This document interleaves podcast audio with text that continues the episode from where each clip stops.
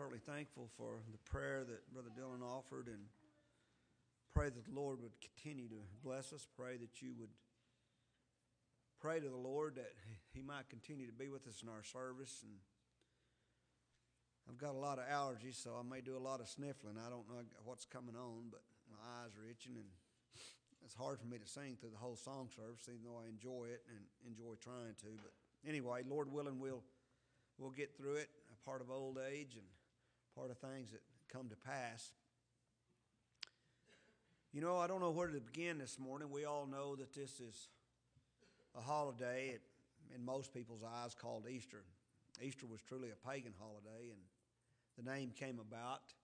Really, this is all about the resurrection of Jesus Christ, and every day ought to be about the resurrection of Jesus Christ. You know, it's amazing to me, and myself included, how immensely important everything else is in the world save Jesus Christ. I mean, sometimes we are like the Jews who drew nigh unto God, honored him with their mouth, lips, drew nigh unto him with their mouth, honored him with their lips, but their heart wasn't in it. Preached on that a few weeks ago about neglecting the Lord Jesus Christ in the marriage. It's very compatible to what's wrong with the vast majority of marriages that we see in our country today. And as marriage and family goes, so goes the church and nation morals. And we look around and see a see a, a, more, a country of morals that are, are, vastly declining, and it's, in my opinion, it's because uh, of our, our our focus being taken somewhere else in this world and not upon Jesus Christ. There's just nothing more important. Life is but a vapor that appeareth for a little time and it vanisheth away. So, as important as all these things are to you and I in, the, in, our life, making money, making a job that God has promised to take care of us, our time is very short. It's basically irrelevant compared to eternity, where there is no time. Over in 2 Peter, where it tells us that a day is as a thousand years and a thousand years is a day, is just, just a moot point with God that time's relevant. Time's everything to you and I. Matter of fact, we don't hardly have time to worship the Lord. We're so busy with life. But time will come to an end for each and every one of us. And when it does, change will never be had in our lives. And that, that's the glorious thing about it. We'll be like the Lord, He never changes. But this morning, being the celebration of the resurrection of Jesus Christ, if God would bless this morning, we will try to, to speak on that to, to some extent. I want to take most of our remarks from the Old Testament. You know, throughout all the ages, there's been two questions that are upon the minds of most men. Not just children of God, but, but those who are not His children. Where did we come from, and what happens when we die? That's the, the greatest questions that mankind has to answer. We're going to touch just a few minutes on the first one. As children of God, as Christians, as believers in the Lord Jesus Christ, we believe in creation. Those who believe in evolution will tell you that there is no God. You know, the, the fool has said in his heart there is no God. The scoffers say there is no God. I remember it's been when my boys were younger age, before any of them were ever married, and out of high school, we went and watched a documentary at, at one of the theaters here in Lubbock. Uh, there wasn't hardly anyone in there. It, it, wasn't a movie that people go to entertain themselves with. Uh, it was a documentary by Ben Stein called Expelled No Intelligence Allowed. One of the best documentaries I ever seen about the, proving that there was intelligent design being God in, in the universe. You know, the evolutionist says that two atoms come together and exploded, and we found somewhere down the line the amoeba, we or whatever it is, and, and, and one thing after the other evolved, and, and you know, we had apes and monkeys, and you know the story. I don't even know how it all how they unfolded all, but here we are. Uh, but the problem is, if you get down and really test those folks and you ask them where the atoms come from or the lightning bolt that hit the meteorite, they got no answer for it. Where did they come from? You know, they'll, they'll give you a starting point, but they don't know where the starting point came from, the two, the two atoms or whatever they're, they're talking about. For the child of God, we believe in the doctrine of creation taught in the Bible. Begins in the very first verse of the Bible. In the beginning, God created the heavens and the earth. It's just about that clear. God created. He took nothing and produced something. He spoke and it was done. He commanded and it stood fast. And friends, that's a principle in Psalms 33 that you should never forget. Whether it was in the creation of the heavens and the earth or where it was in the creation of you as a child of God. You are a new creation in Christ Jesus if you're a child of God. The Bible teaches us that. If you're heaven uh, born and heaven bound, you are a new creation. By the wording of that verse, there had to be a creator. There had to be something done in you that no one else could do. Uh, there had to be something performed in you that no other man uh, had any ability to ask for or to do or to accomplish or any other thing. If any man be in Christ, he's a new creation. What happened then? God took away the heart of stone. Now, sometimes Christians' heart throughout the uh, hearts down through the time, they get uh, scarred over, calloused over, they get hard, and they turn away from God. But, but the stony heart that Ezekiel talks about is a heart that's not receptive to the Word of God. Neither can it be. It's hard, it's like a rock you can't penetrate. But God took away the heart of stone, He gave you a heart of flesh, a tender heart, a loving heart, a heart that has the ability to have the gospel of Jesus Christ penetrate into it. So we see this idea of a creator throughout the entire Bible, and we see the omnipotent power of Almighty God. That's important. It, it's seen throughout Scripture from the very beginning, and we're going to see it till the Lord wraps this work up. Something you cannot deny because Scripture teaches it.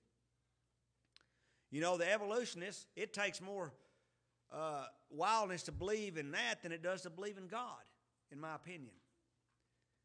Now, there are those that declare that there is no God. They don't believe in God. But God tells me something through the, the Apostle Paul's writing in Romans chapter 1. It says in verse 20, For the invisible things of Him from the creation of the world are clearly seen, being, man, uh, being understood by the things that are made what is he saying there? When you drive around and you fly around in a plane or whatever it is you're doing, and you look at the mountains and the valleys and the vast oceans, you see the oceans never cover up the land. You know that the earth uh, continues to rotate on its axis. The sun comes up every day and it goes down every night. You see the creation of God. We don't see God with the naked eye, but we see what God created, and it continues day in and day out. Never changes. It's the omnipotent power of God that sustains us right where we are. You know, some of the scientists that don't believe in God have wondered how we didn't get thrown out into the universe when we were circling around the sun. You know, I, I tell you what it really amounts to over in Psalms 139. David said, The knowledge of God is too high for me to attain. It's too high for you and I to attain, too. It's something that we cannot understand, but by faith we believe it. God was from everlasting to everlasting. He's a creator. You know, He made man out of His own creation, but He created the dust first, the heavens and the earth. He took what He made. You hear people in the world today say, well, this man created this. Men don't create anything, they make things out of the things that God created. You know, they take the stuff from the earth, the ores, and everything else. They, they don't create. A cre- creation means to bring something from nothing. Men don't do that. There's only one, the only true and living God that has that ability. So that's why we believe in creation. Now, for time's sake, we'll move on a little more. The second question is, is what happens when, when we die? You know, that's been a question that's asked down through the ages.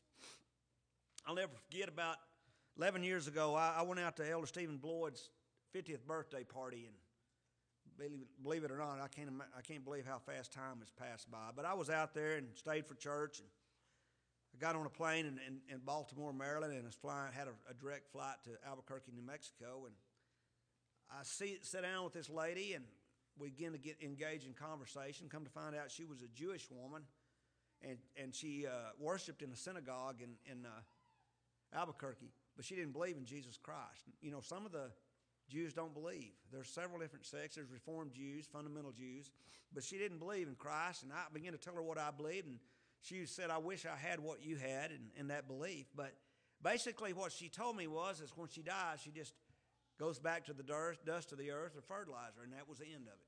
That's what she believed. Now, how sad would that be if that's a story we were to preach today?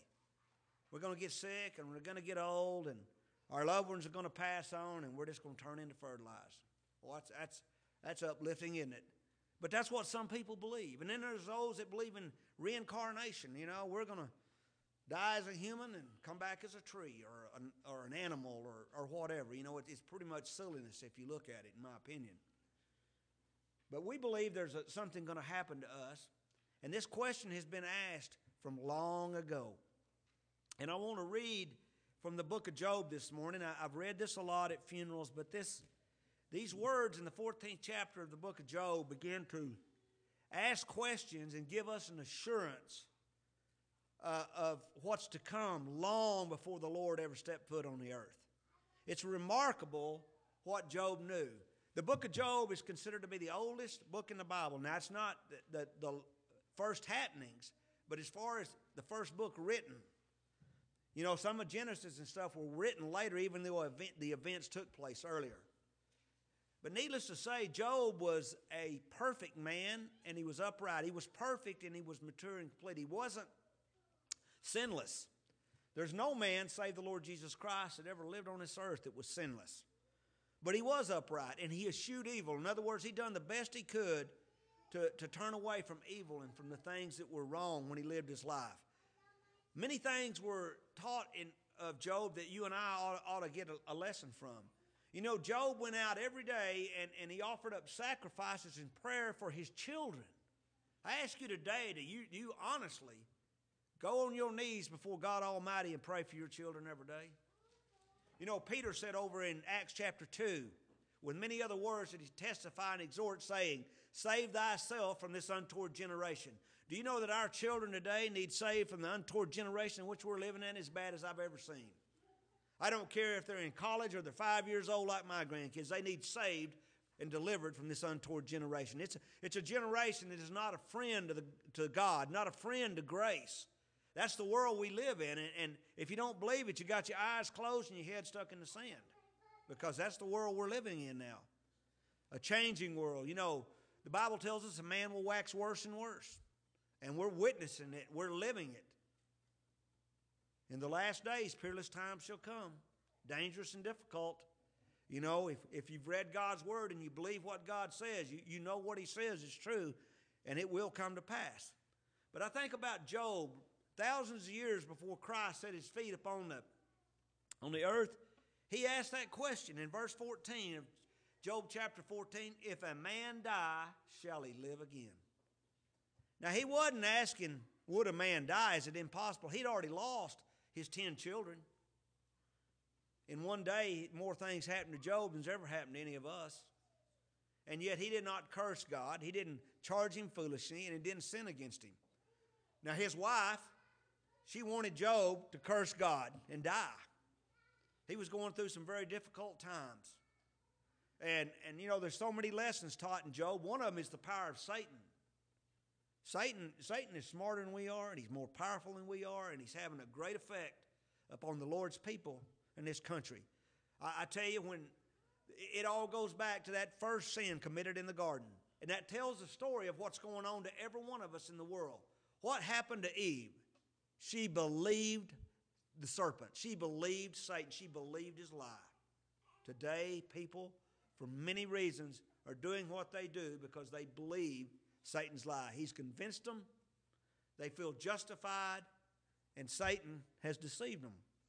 But Job said, If a man dies, shall he live again? That's been a question that's been asked all down through the ages. He knew death was something that was going to come to pass. Question was, shall we live again? Shall there be a, another time? Notice what he says all the days of my appointed time. What's he talking about?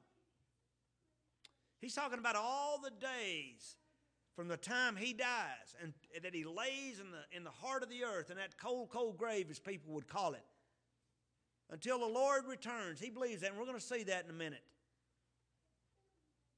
All the days of his appointed time. Can you imagine as far back as it was when Job lived? How many days? and years his body's been in the grave.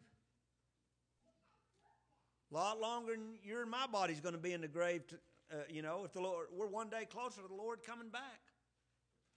If we're not alive when the Lord comes back and we finally die, our time Our appointed time in that grave is nothing compared to Job's.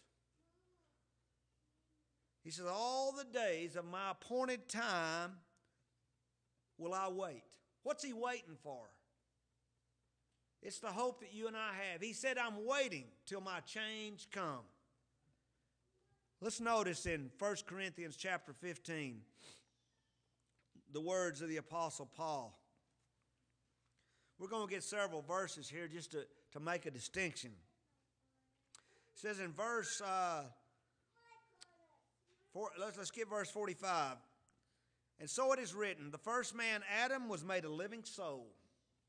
The last Adam was made a quickening spirit. Howbeit, that was not first which is spiritual, but that which is natural. And afterward, that which is spiritual. The first man is of the earth, he's earthy. The second man is the Lord from heaven. When the Bible says the first Adam, it is our federal head, our natural father in the flesh, Adam. The second Adam is the Lord Jesus Christ. And as we have borne the image of the earthly, earthy, we shall also bear the image of the heavenly. Now, this I say, brethren, he's talking to children of God, that flesh and blood cannot in- inherit the kingdom of God, neither doth corruption inherit incorruption. Behold, I show you a mystery. We shall not all sleep, meaning not every person will be dead before the Lord comes back. There'll be people alive and walking around, and in, in that moment, in that twinkling of eye, things are going to change. I used to think that I guess when I was young, I feared death a little bit, a lot more than I fear it now. And I thought, oh, how great it'll be if I can just live till the Lord comes back and I won't have to die. And that may be great, but it, it may be, it may not be very pleasant. I don't know what things will be like or how bad things might get. So I might, I might wish I'd have went on. But he says, but we shall all be changed. We shall all be changed. Think about what Job said over there, All the days of my appointed time will I wait. What was he waiting for? He's waiting for a change that was coming somewhere down the road, and he was confident it was going to come. That's the confidence that you and I have, that there's a change coming. Whether we're caught up in the air with them who are rise first, the dead in Christ, as we're told in 1 Thessalonians chapter 4, there's a change coming in your life, a big change. And it's going to happen very quickly. I was talking to my wife this morning about that. I said, Can you imagine? I can't imagine. She said, How great that would be. But I, I said, You know what, what's really going to be strange? If you was driving by a cemetery or out at the cemetery, can you imagine those graves busting up and everybody coming out of them? The just and the unjust are going to rise at the resurrection of Jesus Christ. He said in John chapter 14 and verse 19, He says, Because I live, ye shall live. We know that He rose from the grave. But Job's living thousands of years before Christ ever came to the earth and died on the cross. And he has a tremendous confidence in what's going to happen. You know, the Lord had to show this man something, there's no doubt in my mind about it. He worshiped God, he prayed to God, he tried to do the best he could. He said, I will wait till my change comes. What is that change? 52nd verse in 1 Corinthians 15 says, In a moment and in the twinkling of an eye, at the last trump, for the trump shall sound, and the dead shall be raised incorruptible, and we shall be changed. I don't know how quick, quick you believe a twinkling of the eye is, but I tell you, it's pretty fast. We're all going to be changed in that short a period of time. I'd say it'd be like snapping your fingers, blinking your eye. That change is going to take place. The change is going to be so fast, it makes me wonder if we're going to have any realization what was before. You know, heaven says we'll be we'll know as we're known. Bible tells us that we'll know one another. Some people disagree with that. They believe that if you know one another, you'll know somebody that didn't go. But the Bible tells me if we believe that, you do err, not knowing the power of God. Neither the scriptures nor the power of God. That's where we err the brothers that took the same wife and married, each one of them married until they come to the seventh brother. They wanted to know whose wife she'd be in heaven. And Jesus said to them directly, says, You do err, not knowing the scriptures nor the power of God. You can go over to the book of Obadiah, and it talks about those that are not in heaven. It talks about the elect and the non elect. And it tells us that those who are not there, that those that we knew that are not there, will be as though they were not. That is the power of an omnipotent God. We're not going to be up there having tears and sorrows. That's just the way it is. And even though we don't understand it, till my change comes, there's a change. A change coming, and, and Job knew it. And it's a change that you and I look forward to. You know, we've laid our loved ones in the grave. Every one of us have. Some of us have laid our parents in the grave, our children in the grave. We've sorrowed and we've mourned over it. Elder Steve Woods talked about that yesterday and, and, and his son being buried and, and how, how hard it was. It's hard for all of us. But there's something that anchors our soul. It's called faith. It's called hope. It's called the resurrection of Jesus Christ. It's because God has promised that we'll one day see him again. We will. We'll see him again. And that's the hope and that's the strength that we have to continue to go on and on and on. Think about Job here. Where would he have been? Ten of his children died. That servant brought word all your families died. A great wind hit your house. It blew over, and every one of them's dead. Not to mention all the other things that he went through. And he gets to the 14th chapter and he begins to talk about what's going to happen down the road. He says, I'll wait till my change come. Thou shalt call and I will answer. I told you about the new creation. I told you about the creation of the heavens and the earth. In Genesis chapter 1, verse 3, it says, And God said, Let there be light, and there was light. God spoke, and it was done. God commanded, and it stood fast. When he called Lazarus out of the tomb, he said, Lazarus, come forth. Lazarus didn't think about it. Lazarus didn't decide what he wanted to do. When he quickened you and I, who were dead in trespasses and sins, God's omnipotent power is effectual. That means it's immediate. It doesn't have anything to do with what you and I are doing or thinking or is going on in our life. When He calls, we come. When He called us out of darkness into His marvelous light, we didn't question it. We didn't think about it. We didn't go down the road and say, let me give me a few weeks and I'll decide what I want to do. Wasn't your decision. God called and you came. That's what Job says here. There's coming a day he says, My body's going to be in the ground for many, many years. And you're going to call and I'm going to answer. And he says, Thou will have a desire to the work of thine hands. I believe he's speaking about what's going to happen to us. Philippians chapter 1, uh, 3 and verse 21. Let's get verse 20. For our conversation, our life, our lives, for our conversation is in, in heaven for the child of God, it's in heaven, from whence also we look for the Savior, the Lord Jesus Christ. You know, I, I, the more life goes on, the, the, more I look for Him. It, it, it would really, I, I, wish He'd come back this very moment. You know, some people say, well, I, I got things I want to do. Well, there's a lot more going to happen in heaven. It'll be a lot more enjoyable than the things we think we got to do here in this life, I promise you. That's for all of us. Who shall change our vile body? Job, thousands of years before Christ ever set foot upon the earth, he said, I'll wait all the days of my appointed time. Been thousands of years for Job. But he has great assurance and great confidence that one day the Lord Himself, Jesus Christ, will come back with a shout and He will call that body out of the ground and that body will answer and immediately it'll come forth. If we didn't believe that, we'd have no hope. If we didn't believe that, we would never expect to see those that we love who went on before us. It's a part of life. It's not easy. But the hope of the resurrection continues to help us march forward in life, regardless of how young or old it is, is somebody that, that was laid to rest in our life. It's what it does. We hope to be with them one day, to live with them throughout all eternity. Far better than what's going on in this life today. It's the hope of the resurrection. In Job, thousands of years ago, he knew what it was. Thou shalt call, and I will answer. When God called you, you answered. What is the exceeding greatness of his power to usward in Ephesians chapter 1 and verse 19? To usward who believe. What is the exceeding greatness of his power to usward who believe. The exceeding power of God, what is it? It said it's in accordance, it's according, in agreement with the mighty working power which he wrought in Christ when he raised him from the dead. Did you know that it took the same power for you to become a believer in Jesus Christ that it took to raise Jesus Christ from the dead? Did you know that?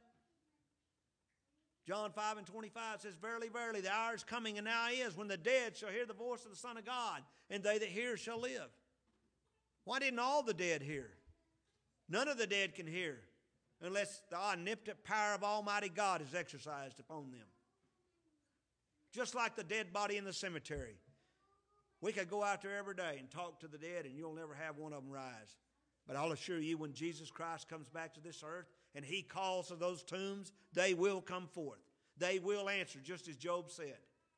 You and I have not that power, but the God that you and I serve has that power. His power is omnipotent. It's effectual. I mean, it's effective. We're told in 2 Corinthians 5 and 17, as I spoke earlier, if any man be in Christ, he's a new creation. Those words tell us that you had to be created. Old things are passed away. Behold, all things are become new. We see this power of God working throughout creation, throughout the natural creation and the new creation. And we're going to see this same power come to pass when the Lord comes back without sin unto salvation and calls those bodies out of the grave. We're told over in Hebrews chapter 9 in verse 26, for then must he have often had suffered since the foundation of the world, but now once in the end of the world, that is the Jewish law service, the Old Testament, hath he appeared, that's the first coming, to put away sin by the sacrifice of himself. And it is appointed unto men once to die, but after this the judgment. So Christ once offered to bear the sins of many, not the sins of all. You notice that there. And unto them that look for him shall he appear the second time without sin unto salvation. Who's going to look for him? Those who he called out of darkness into his marvelous light. Those who he quickened and made alive in the Lord Jesus Christ. Those who he touched by sovereign grace. John 1 and 29 says, This is the work of the Lord, that you believe on him who hath sent. It's God's work and God's work alone. God gave you a heart, a tender heart, when you were born of the Spirit of God. He took away the heart of stone he took away the heart that would not allow the Word of God to penetrate it, to believe it, and gave you a heart of flesh. And I tell you, God's love, God's Word will penetrate that heart of flesh when He created a new heart in you, a new creation. You know, He says, we have a hope. You want to think about Job? I think about the other things he had to say when he got over to Job 19. You know, Job lived a long time ago, but it was amazing what Job knew. Verse 25 of chapter 19 of Job says, He says, For I know that my Redeemer liveth. One thing we know by that statement is Job needed to be redeemed. He knew he needed to be redeemed. He prayed to God. He prayed for his children. He gave sacrifices up for his children. He said, It may be that they've sinned against you, Lord. You know, it may be that way with our children. We need to pray for them. But Job said, For I know that my Redeemer liveth. Well, the Lord hadn't come to the earth. He hadn't become flesh. He hadn't took on a human body yet. And yet Job said, I know my Redeemer liveth.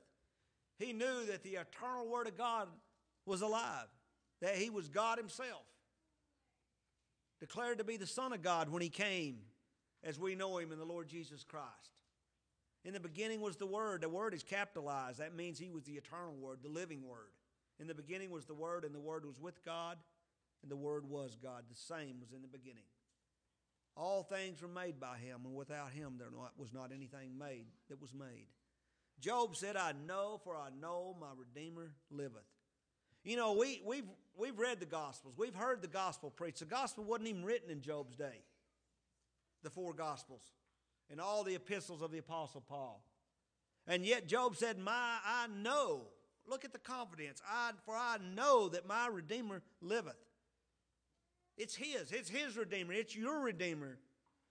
It's a personal Savior, Jesus Christ.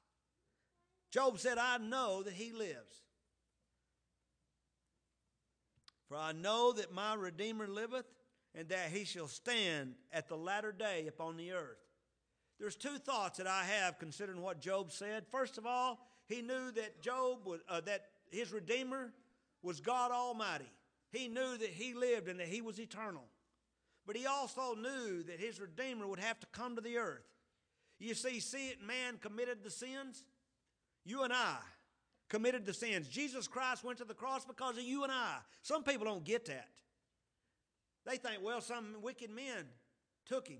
But it was determined that he should die. Let's notice what it says in Acts chapter 2.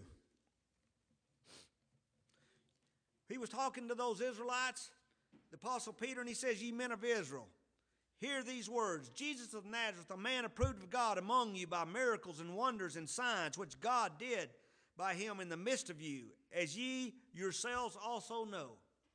Him being delivered by the determinate counsel and foreknowledge of God, ye have taken and by wicked hands have crucified and slain him.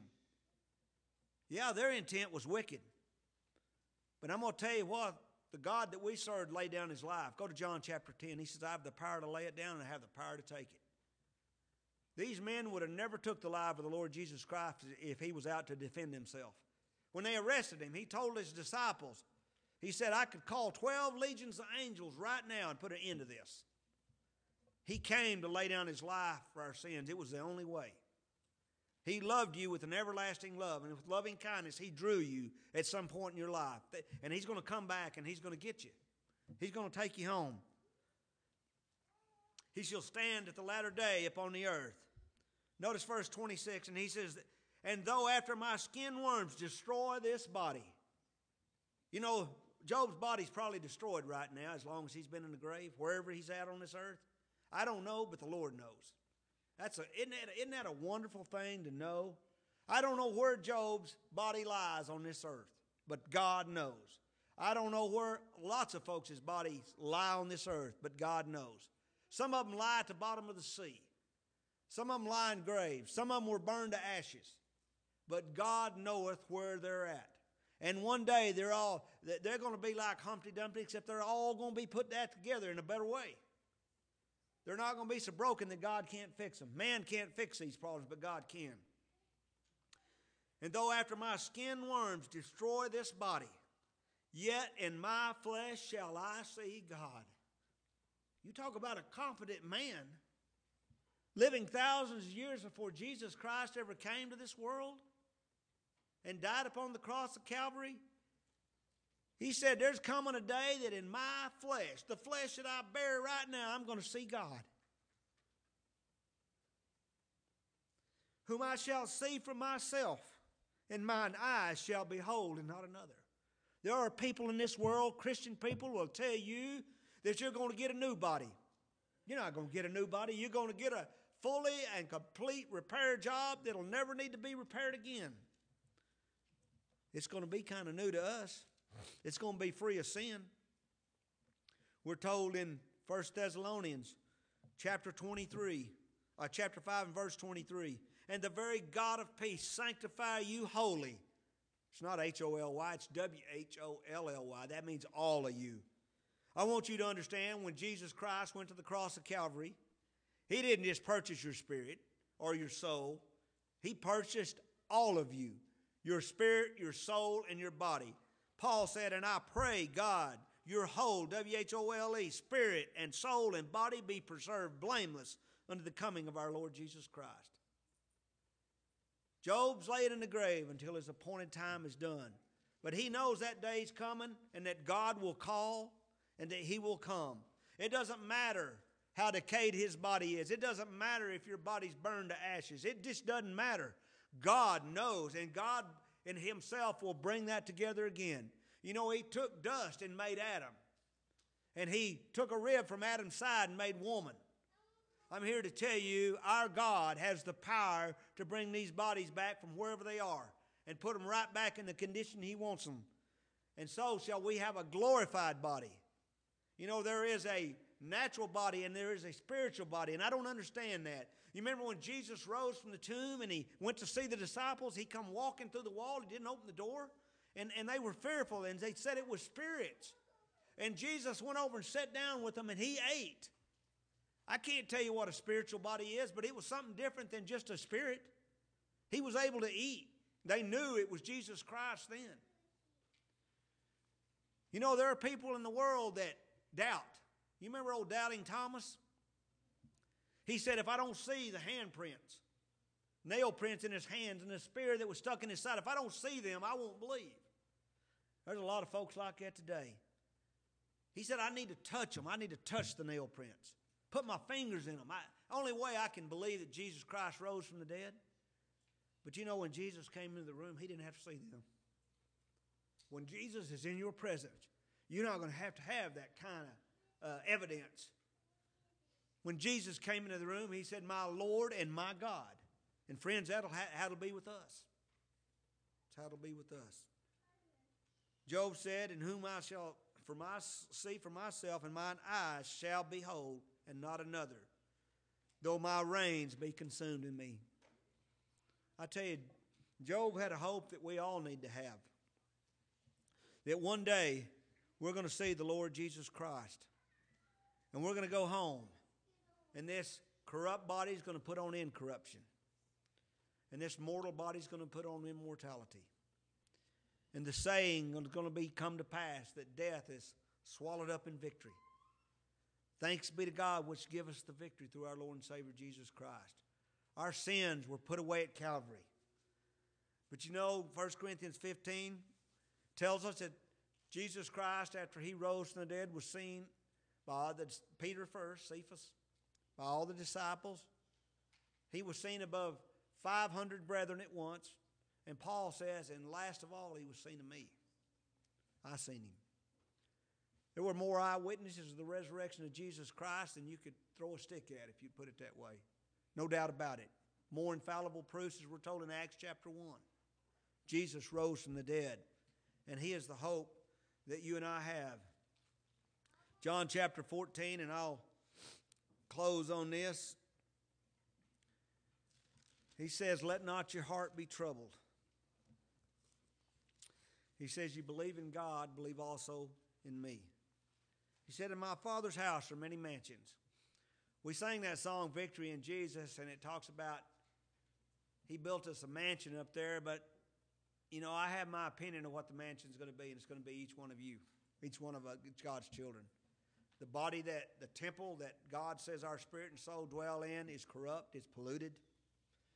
But one day, when it's glorified, that glorious, like the glorious body of Jesus Christ and sin free, it'll be like a mansion. You'll never cry another tear. You'll never have another sleepless night. You'll never see death again. You'll never change. You'll never have a bad thought about anyone your family, your friends, your workers, anybody. It doesn't matter. You, you won't have those things. That's going to be a mansion in itself right there. You're going to be housed in a mansion like the glorious body of the Lord Jesus Christ. He said, In my Father's house are many mansions. If it were not so, I would have told you. I go to prepare a place for you. He didn't go to heaven to build you a mansion, He went to the cross of Calvary to prepare the way. That's what He did. He went to the cross and He took your sins and my sins, and they were laid upon Him. And that three hours of darkness that took place when he was up on the cross, he bore the sins of all the elect family of God from throughout all of history, all the ages, past, present, and future. He bore all their sins in that three hours of darkness. Friends, they tell me that darkness was so dark you couldn't see the front of your hand. That's how dark it was when Jesus hung on the cross of Calvary. But we're told also in 1 Corinthians 15 that the Sadducees says there is no resurrection. There are people tell you they believe in God, but there's no resurrection. If Jesus didn't rise, there's no resurrection of the dead. Bible tells us that our worship service here is in vain, our song service is in vain, and we're yet in our sins. Friends, I'm here to tell you we got a better story than that. We got a story called the resurrection of Jesus Christ. He's never failed to keep his promises. And he promised he would come back a second time without sin unto salvation. And he would call, as Job said, and we will answer. We will come forth. forth.